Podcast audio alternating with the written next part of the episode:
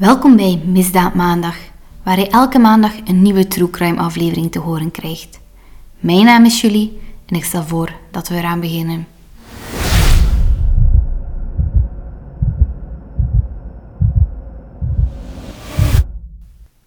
Wie de laatste weken het nieuws wat heeft gevolgd, zal de naam Eve Poppen vast en zeker herkennen. Meer dan 25 jaar geleden werd het levenloze lichaam van de vrouw teruggevonden. Pas in 2019 kwam het onderzoek in een stroomversnelling nadat DNA gevonden op de plaats delict eindelijk kon worden gekoppeld aan een dader.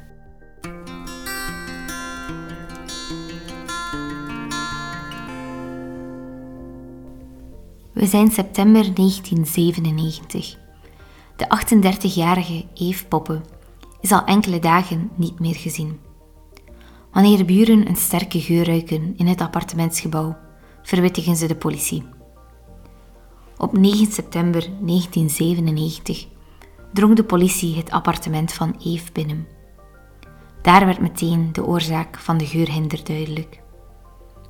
Op haar bed ligt Eve, dood, met een touw rond haar hals en steekwonden in haar borststreek.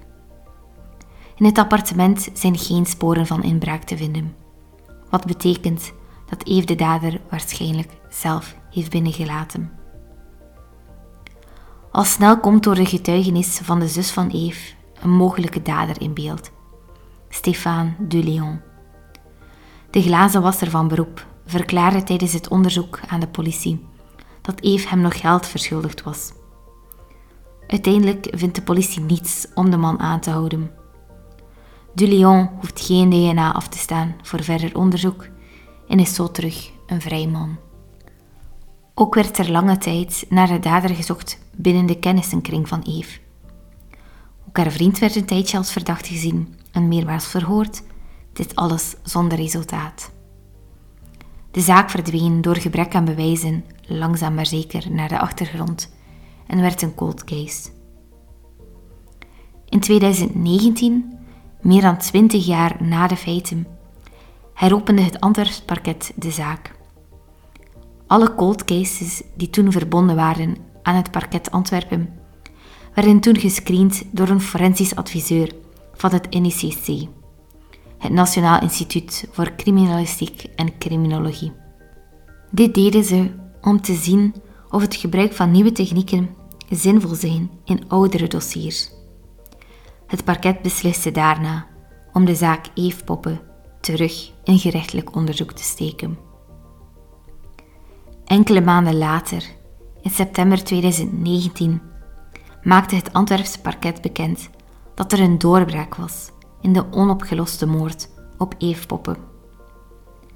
Het DNA van glazenwasser Stéphane Duléon, de man die in 1997 reeds als verdachte werd gezien, kwam overeen met DNA-sporen die in het appartement van Eve waren gevonden. Nu kan je je de vraag stellen: hoezo leverde het DNA van de man nu pas een match op met het DNA dat werd gevonden op de plaatsdelict? Daarvoor neem ik jullie even terug naar 2015. In 2015 werd Dulion veroordeeld voor een weliswaar mislukte inbraak. Na zijn veroordeling werd zijn DNA-profiel aan de Nationale Databank toegevoegd. Niemand, ook Dulion zelf niet, had gedacht dat de mislukte inbraak zou leiden tot het oplossen van meerdere cold cases. Uit de DNA-vergelijking met onopgeloste dossiers bleek het DNA van Stéphane Dulion overeen te komen met DNA-sporen die op 17 juni 1992 waren aangetroffen in de studio van Ariane Mazijn. We hebben het hier dus nog niet over Eve Poppen. Maar om eerst even in te gaan op de zaak Mazijn.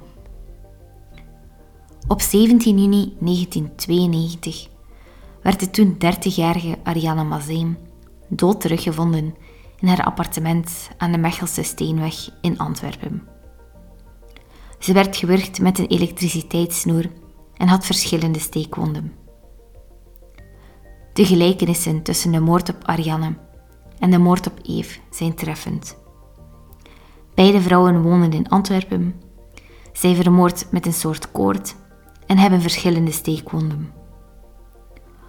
Ook bij Ariane werden er geen sporen van inbraak teruggevonden. Dus ook hier hadden de speurders het vermoeden dat de vrouw haar moordenaar zelf had binnengelaten. Zoals we weten, blijft ook de zaak Ariane Mazijn jarenlang onopgelost. Speurders spraken met haar buren en kennissen en heel wat mensen stonden toen een DNA-stal af, telkens zonder resultaat. Ook werd haar toenmalige vriend een hele tijd verdacht van de moord.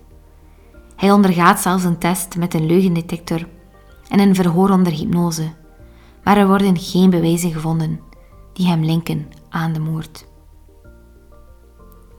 In oktober 2018 werd Dulion dus als verdachte aangewezen voor de moord op Ariane Mazijn in 1992.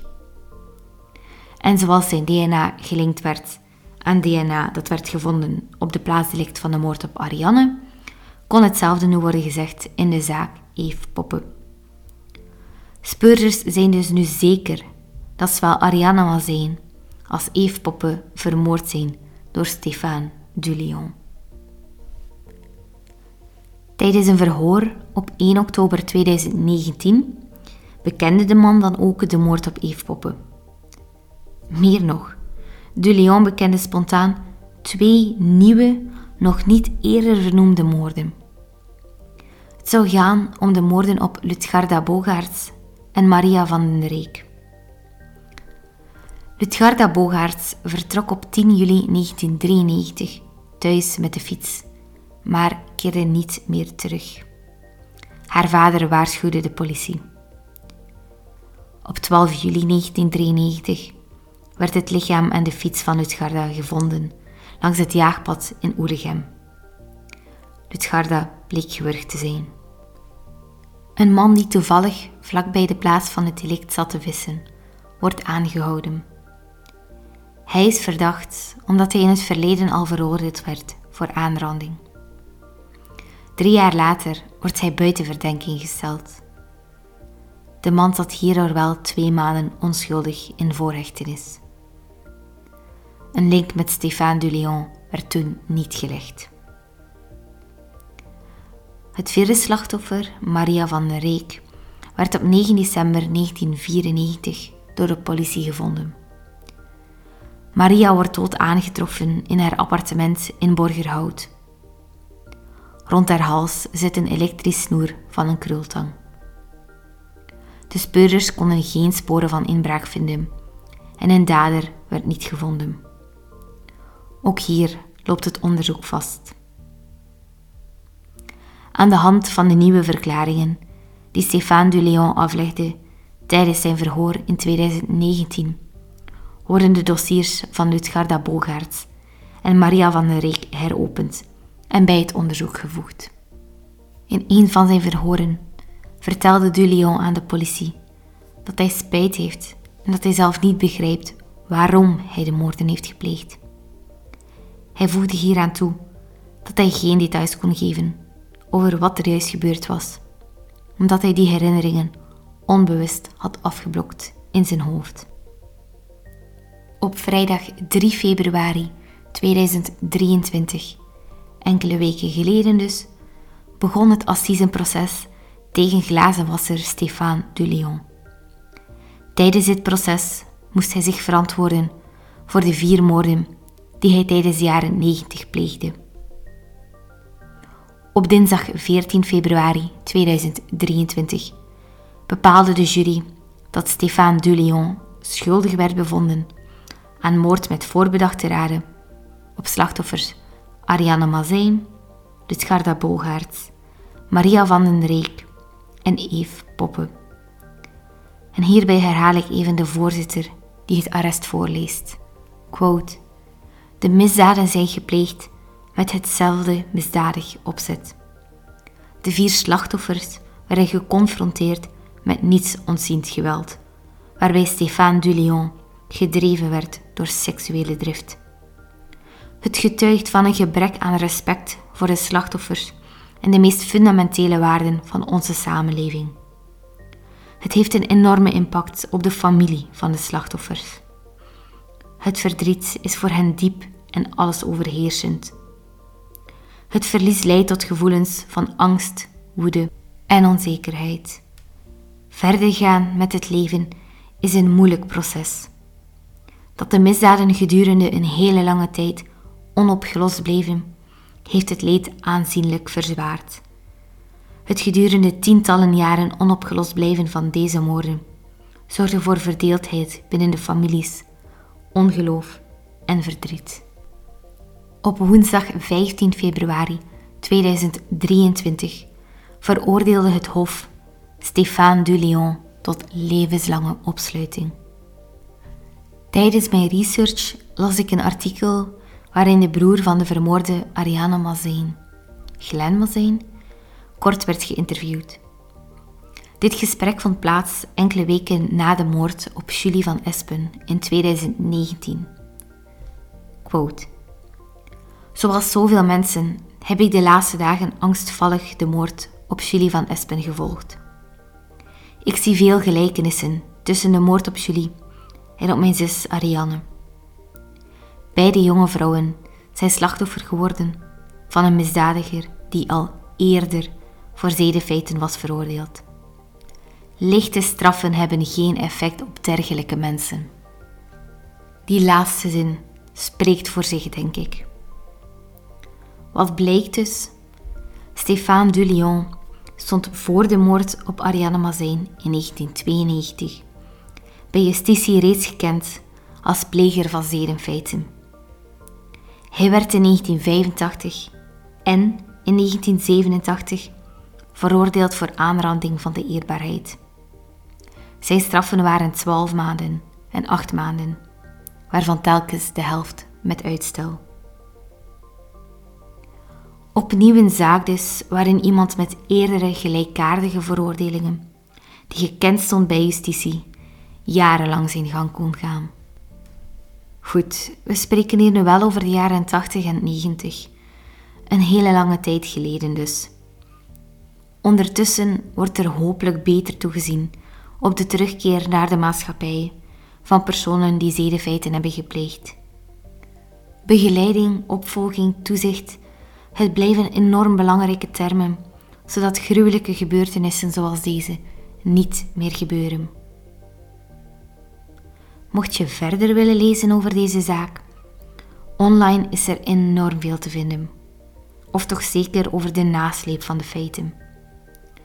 Omdat de zaak deze maand voor het Hof van Assise is gekomen, kan je nog overal de live blogs terugvinden die heel veel informatie geven.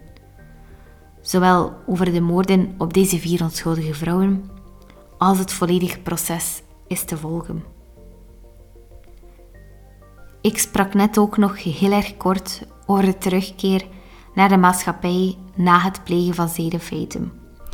Als je hierin geïnteresseerd bent, dan heb ik volgende aanrader. In 2022 werd in opdracht van Vlaams minister voor Justitie en Handhaving, Zowel Demir, volgend onderzoeksrapport uitgebracht. Begeleiding en behandeling in de gevangenissen van Vlaanderen en Brussel van personen die zedenfeiten hebben gepleegd. Hiermee wilden ze de huidige situatie met betrekking tot personen in detentie die zedenfeiten hebben gepleegd in kaart brengen en aanbevelingen formuleren met betrekking tot de ontwikkeling van een behandelaanbod voor personen die zedenfeiten hebben gepleegd in de gevangenis. Een heel interessant rapport maar laat ons hopen dat het niet enkel blijft bij woorden op papier. Ik wil deze aflevering van de podcast graag afsluiten met het herinneren van de levens die verloren zijn gegaan in de handen van Stéphane Duléon. Ariane Mazijn, 30 jaar oud, die op 17 juni 1992 dood werd teruggevonden. Haar zaak zorgde ervoor dat ook de drie andere vrouwen gerechtigheid kregen. Lutgarda Bogaerts, 28 jaar oud. De vrouw verdween op 10 juli 1993. Haar lichaam werd twee dagen later teruggevonden. Maria van den Reek, 46 jaar oud, werd op 9 december 1994 teruggevonden, nadat ze al enkele weken niet meer gezien was. En tenslotte Eve Poppen, waarmee we de aflevering begonnen. Eve werd vermoord op 5 september 1997 en haar lichaam werd enkele dagen later gevonden.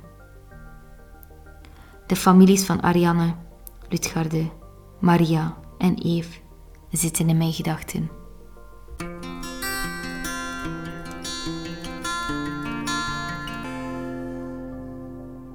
Dankjewel voor het luisteren en hopelijk tot volgende maandag bij een nieuwe aflevering van Misdaad Maandag.